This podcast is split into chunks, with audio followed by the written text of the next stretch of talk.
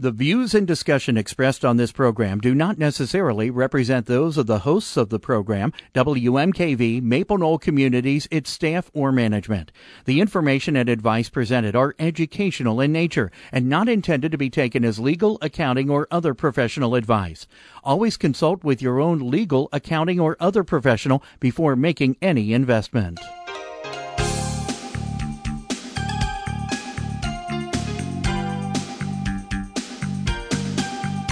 Welcome to Real Life Real Estate Investing, a show to help you gain financial freedom by investing in real estate. Brought to you by the Real Estate Investors Association of Cincinnati and the Ohio Real Estate Investors Association.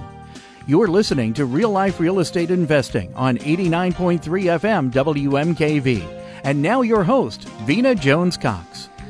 Good afternoon and welcome to Real Life Real Estate Investing, your nation's public radio source for all the news, information, advice, and techniques you need to get on that path to financial independence through real estate investing. And today we are going to talk about a topic that many real life real estate listeners have heard of, and very few actually seem to understand. And that is hard money. What is it? Why in the world would you want to use it? Why is it called hard money? Hint, it's not because of the terms. Joining us today to discuss the truth about hard money in today's market is Chris Haddon, a partner with hardmoneybankers.com a hard money lender based out of Maryland. He is a loan originator and underwriter with that company and uh, started his career at a large commercial bank where he learned about lending, real estate, personal, and commercial finance before moving into starting hardmoneybankers.com. Joining us by phone from his home in Maryland is Chris Haddon. Chris, welcome to Real Life Real Estate. Hi, thanks, Vena. How are you? I'm good, Chris. How are you today? Doing well.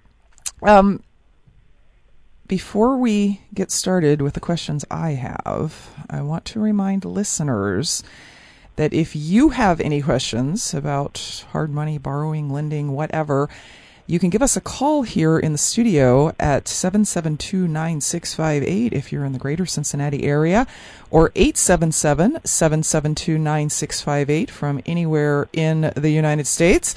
You can also send us questions by going to our website, which is askvena.com. You'll see there, there's a button that says Ask Vena Question. If you'll fill in that form and hit send, we will get it here via email. And while you're there, don't forget to try out our Real Life Real Estate Weekly e letter.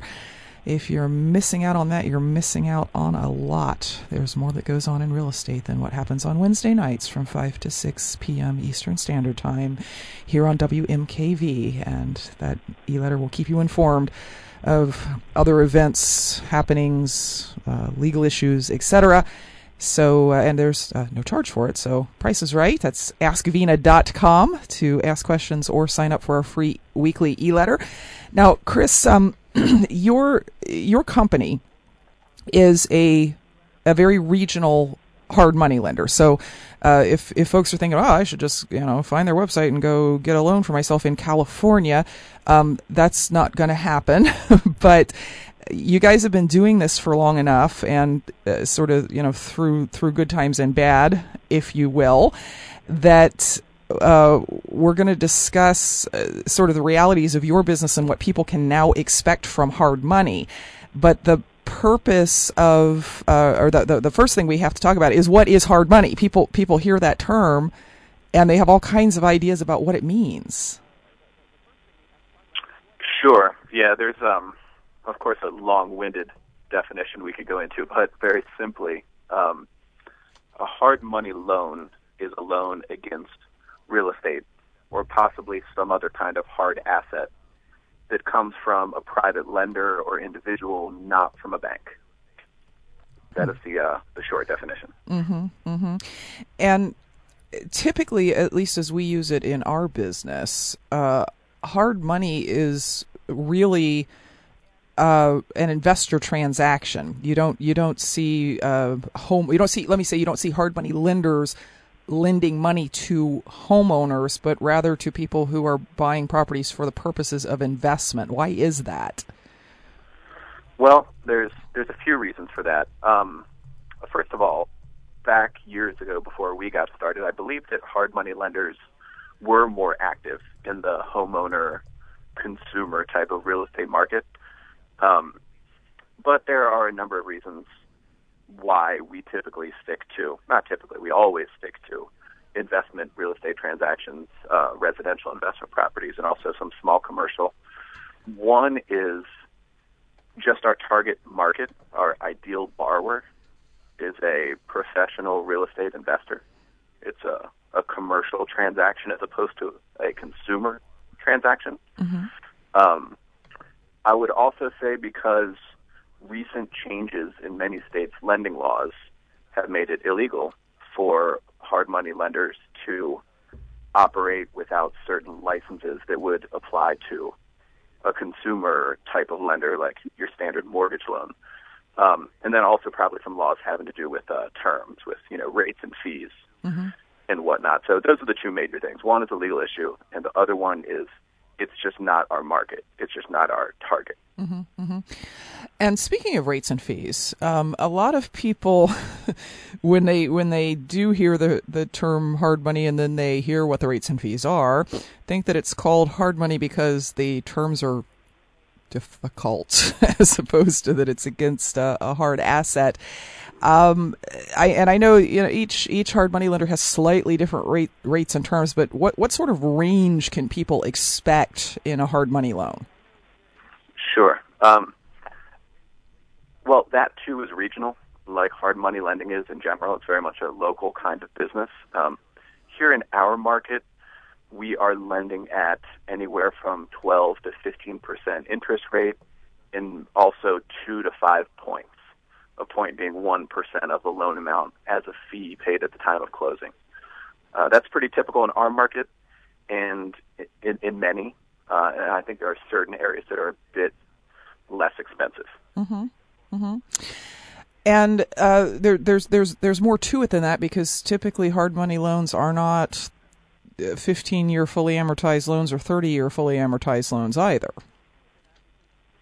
That's right. Typically, the term is going to be one year or less with an interest only payment, not amortizing. Mm-hmm. Mm-hmm. So, all of this begs the question then for whom is this a good loan? for, for whom is 15% interest and five points, and by the way, you have to pay it back within a year, a good deal? Great question, and something that comes up frequently, especially in you know, general business settings or talking with friends or people who are unfamiliar with hard money lending, like most of the public is. It's just not a giant industry that applies to most people. So the answer to the question is people who are going to be acquiring, usually um, doing rehab work and reselling a piece of investment real estate in order to make a profit.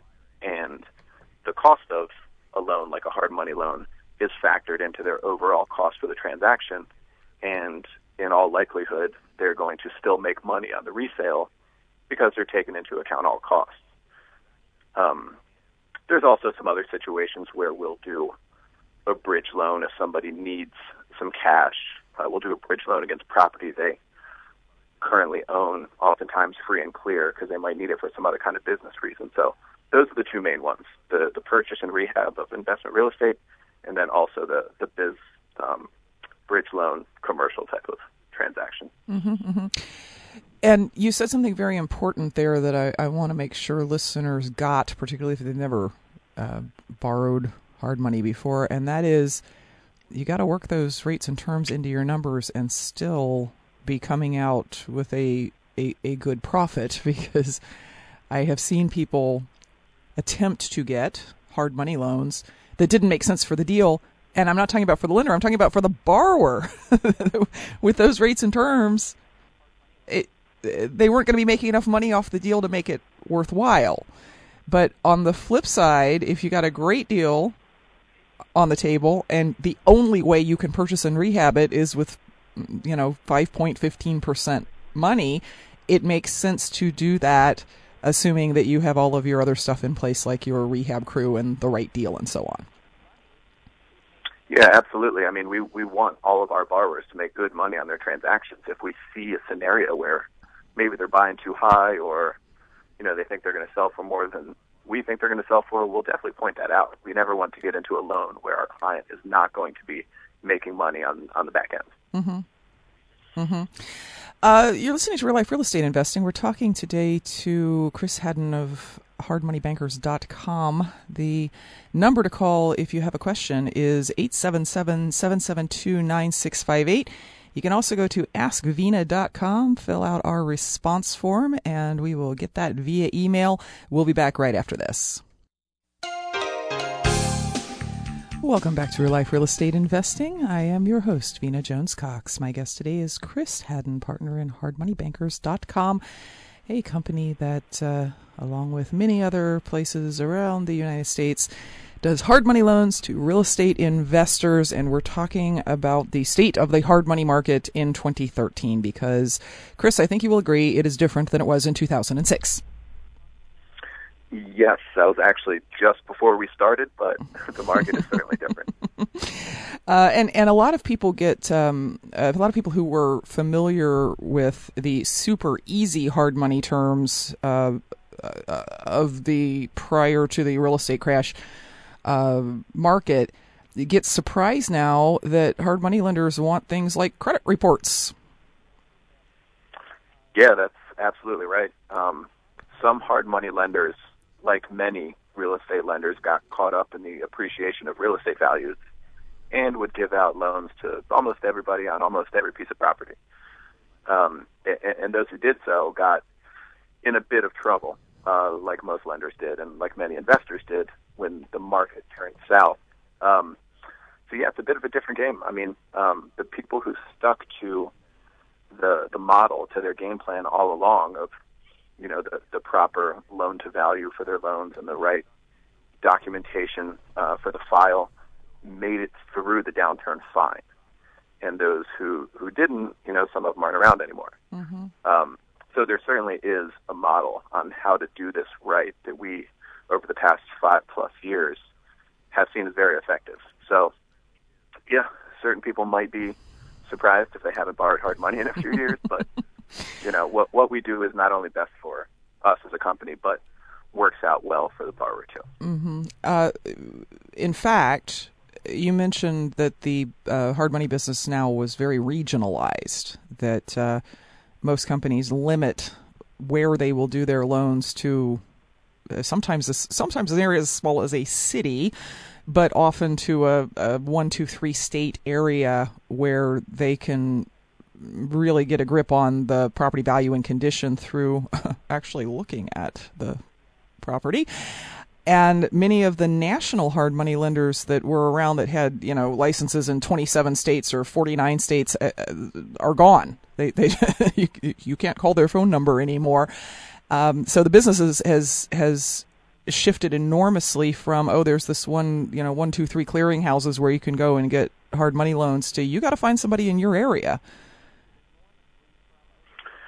Yeah, that that is definitely true. Um, and again, it was one of those things that it started and was for a long time a local and, and regional kind of model for those reasons that you said that people really know their market, they know their borrowers, and they know how to do things uh, in a smart way. And certain people, because of market conditions, I suppose, got kind of carried away. And also, like you mentioned, there are a number of companies that we could mention that were around a few years ago and are not around anymore, specifically because of their expansion to other markets they didn't know. Mm-hmm. Mm-hmm. Um, Chris, we have a caller on the line. Uh, Mike uh, from Cincinnati on line one. Mike, welcome to Real Life Real Estate. Hi. Hi, Mike. Yeah, I've got a question. Uh, if you're loaning money to an investor, how do you protect yourself? Mm-hmm. So, uh, in this scenario, let's say uh, you, Mike, are the lender, and yes. the person on the other side. Okay. Well, that's one question. Yeah. Okay. Okay. Um, that's a great question. And Chris, I know you and most of the other successful hard money lenders in the country have very specific ways in which you protect yourself in this loan. Can you describe some of those? Sure. Um, one is first and foremost making sure it's a smart deal underwriting wise. You know, a business decision based on looking at the collateral and also the person borrowing the money and making a, a, a smart underwriting decision in that regard. Um, so there's a lien on the property that protects the uh, the lender's investment, and there's typically a personal guarantee from the borrower as well, and other things that go into it like uh, property insurance and also title insurance. Those are a bit more you know. Mm-hmm. And let me let me uh, let me dig down a little bit more into what you just said. Um, you said uh, it, has got to be a smart business deal in in the sense I assume that you're looking at what is the worst case scenario. What if my borrower gets hit by a truck and I have to end up owning this property? Uh, what what sort of uh, loan to value are are people going to see in the market right now? In other words, if I have a if I have a house that's worth a hundred thousand fixed up, I know that doesn't make any sense to you, Chris, because there aren't any of those where you live. But there's a property worth a hundred thousand fixed up and it needs twenty in work. What what kind of loan am I going to be able to get? There's a hundred thousand fixed up, and the rule of thumb is sixty-five percent loan to value, mm-hmm. and that's the loan can be sixty-five percent of that resale value. Mm-hmm. So in this case, it'd be sixty-five thousand. That is pretty good rule of thumb for most hard money lenders. Mm-hmm. Now, I assume that uh, I, I, had better have bought that house for around forty uh, because uh, uh, that just makes sense to do that. And am I gonna am I gonna be able to possibly get some rehab money out of that loan as well? Yes, for sure. Um, it's it's common that we will finance 100% of the acquisition and the construction costs as long as that number is going to be below 65% loan to value. In your example, that would be 60,000 against a property worth 100. That would be very doable. The the borrower would um, be paying closing costs out of pocket and no more. Mm-hmm. And you also said uh, you look at the borrower, and I know one of the things that you look at is these days is is credit reports, and that there's a um, for for many hard money lenders that I talk to, there is a credit score below which they simply won't loan, and then there's a sliding scale on the kind of terms you can get as you go up in credit scores. Uh, but at the same time, do you look at things like the borrower's experience?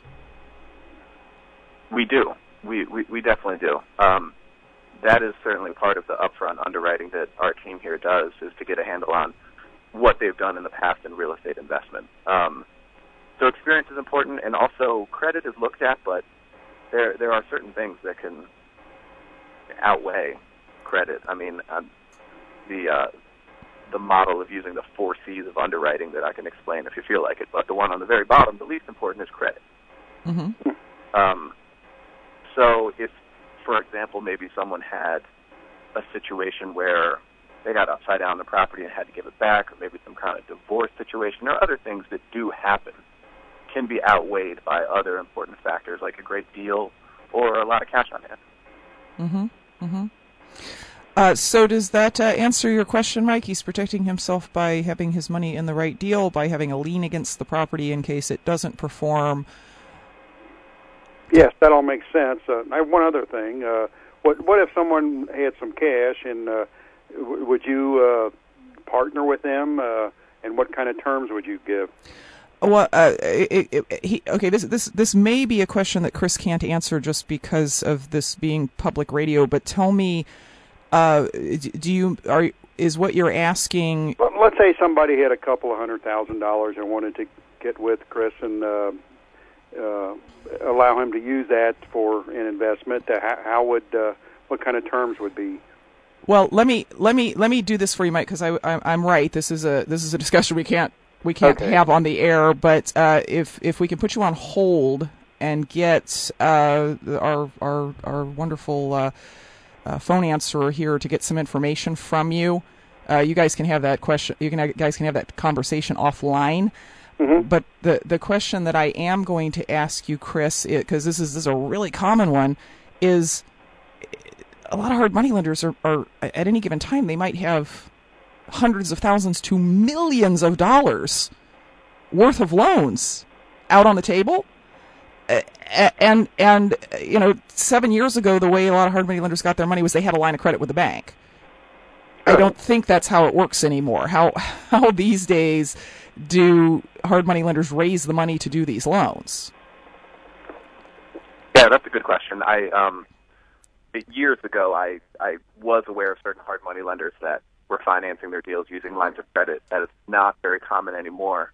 Um, typically, the um, capital for the loans we fund comes from private investors. These are just private individuals looking to invest in something. Um, and you know, oftentimes it'll start out with friends and family and kind of expand to to business associates, and that's about the extent of the the capital requirements of a of a hard money lender like like us. Mm-hmm.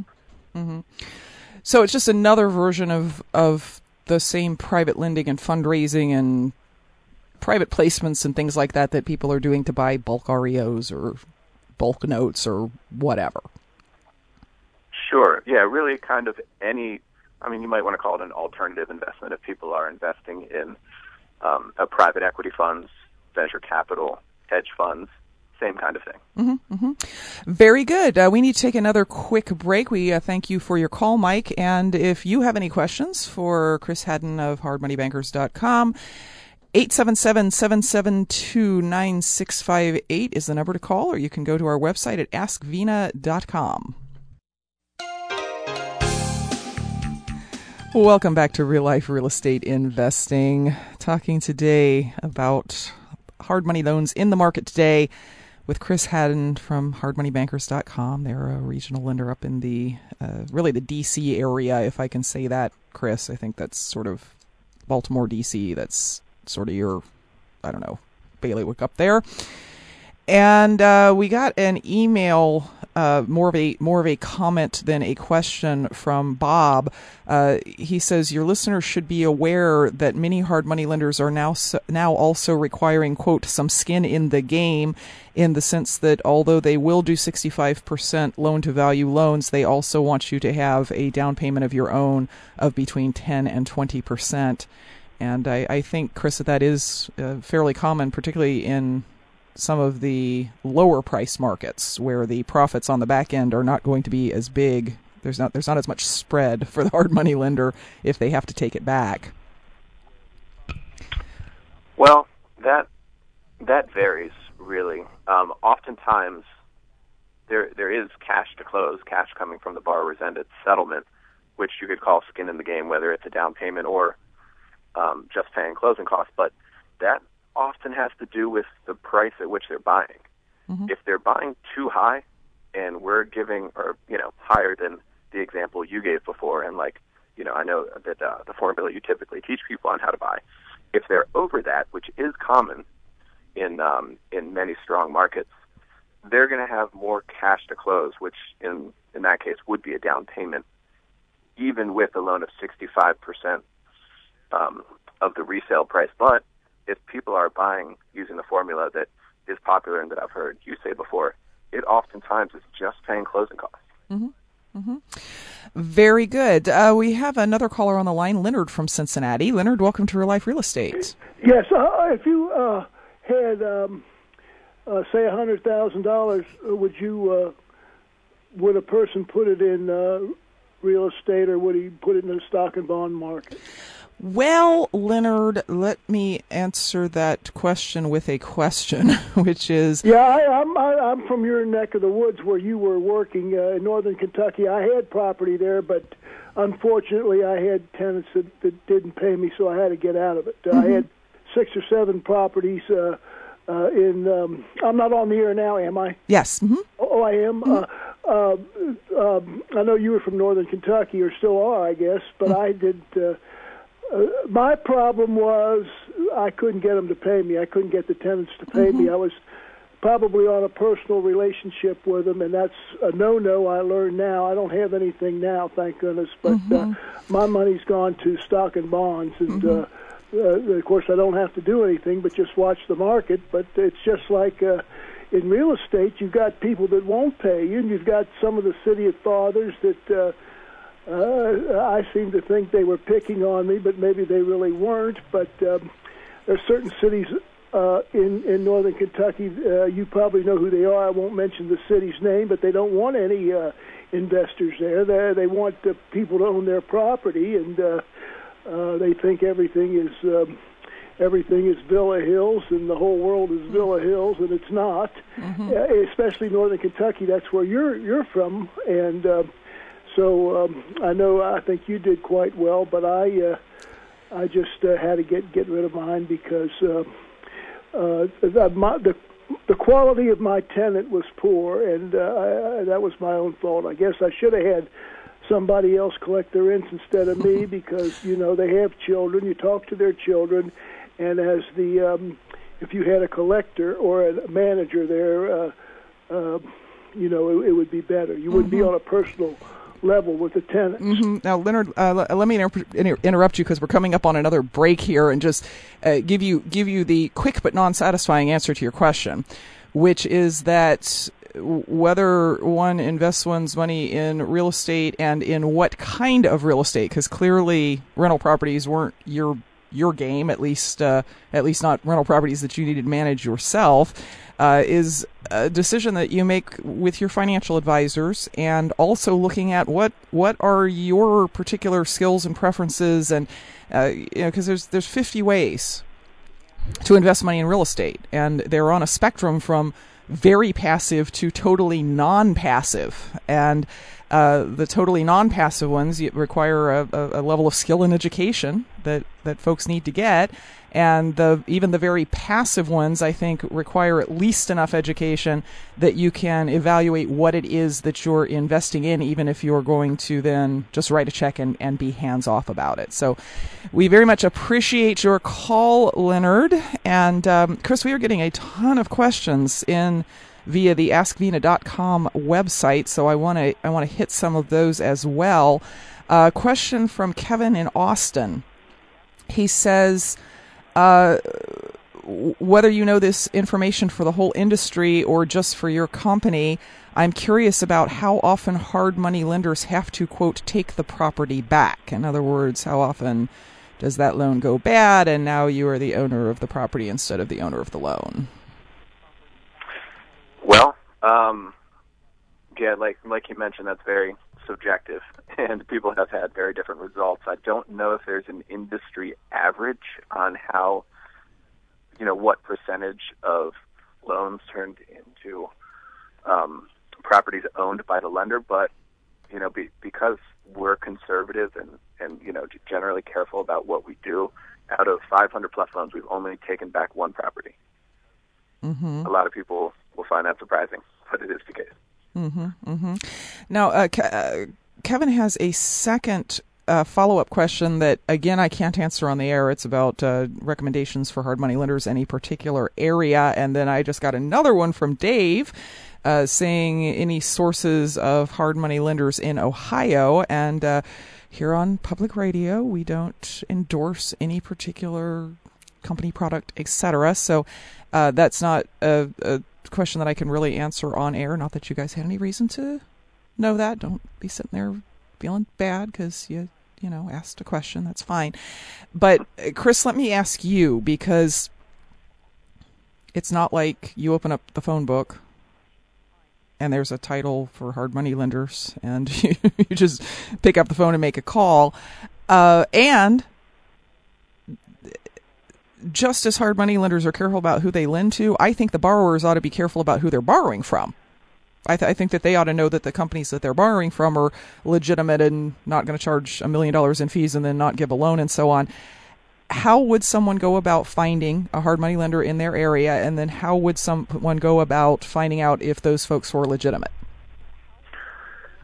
Yeah, that's a that's a very good point, and there are, you're right that there are um, right lenders to go to and ones that might not work out so well. Um, you know, people, like we were mentioning earlier in the show, lenders are very local or regional, and they will often advertise to the public because we're looking to get more loans.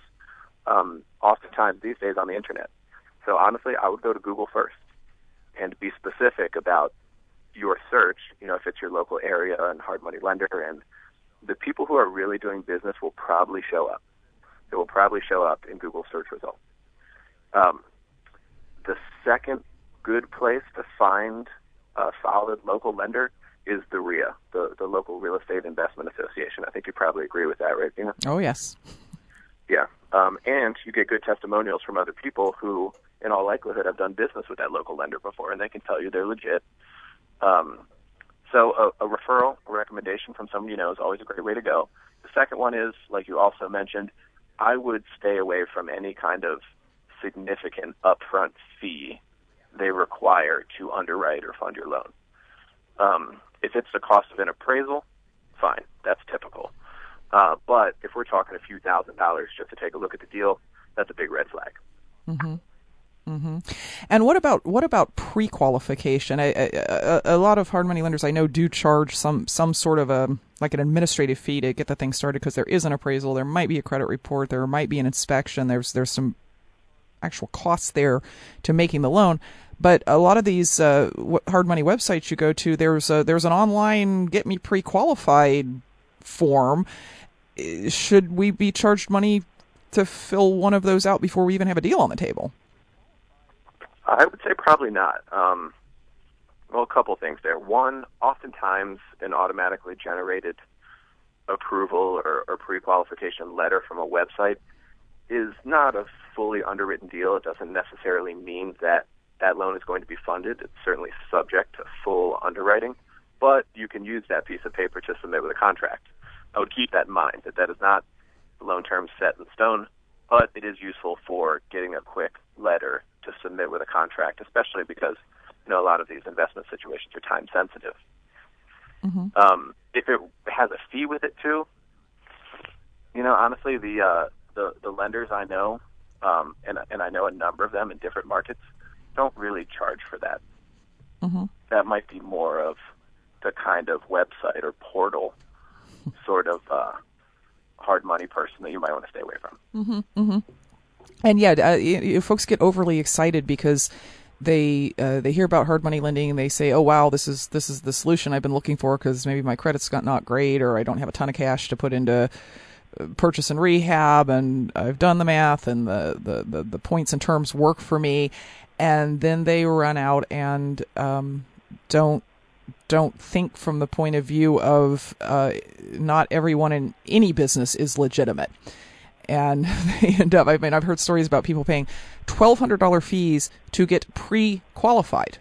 Like, we're, we're not even. We're not even talking about a deal yet. We just, we, you know, we want to make sure that you can borrow money from us, and it will be twelve hundred dollars. You know, to me, that's somebody making money off of application fees, not off of doing hard money loans. Um, I've, I've heard people who have uh, been presented with a certain set of rate and terms, and then at the closing, told that the rate and terms were going to be much different. You know, we started at two points and twelve percent, and now we're at two percent a month. You know, twenty four percent interest. Um, some of the um, individual hard money lenders, because there's companies like yours, and then there's just people who make hard money loans, uh, will will run out of money you know, they've said they've said yes, I, I will make you a loan, and then you've got a deal on the table, and you go to them, they say, oh well, I would make you a loan, except I've loaned out loaned out all my money to these other people. So approach this as you would approach uh, hiring any service provider, w- which is with your eyes open. I guess is is what I'm what I'm trying to say. Um, question here from JC in Las Vegas. He says, Chris, are your clients using hard money to acquire any properties to hold and rent or hold and lease option? Is this possible in today's market when those longer term takeout loans are difficult to obtain, particularly for self employed people? Yeah, that's a good question, JC. Um, yeah, there's not really an easy answer. Um, I suppose it's yes and no.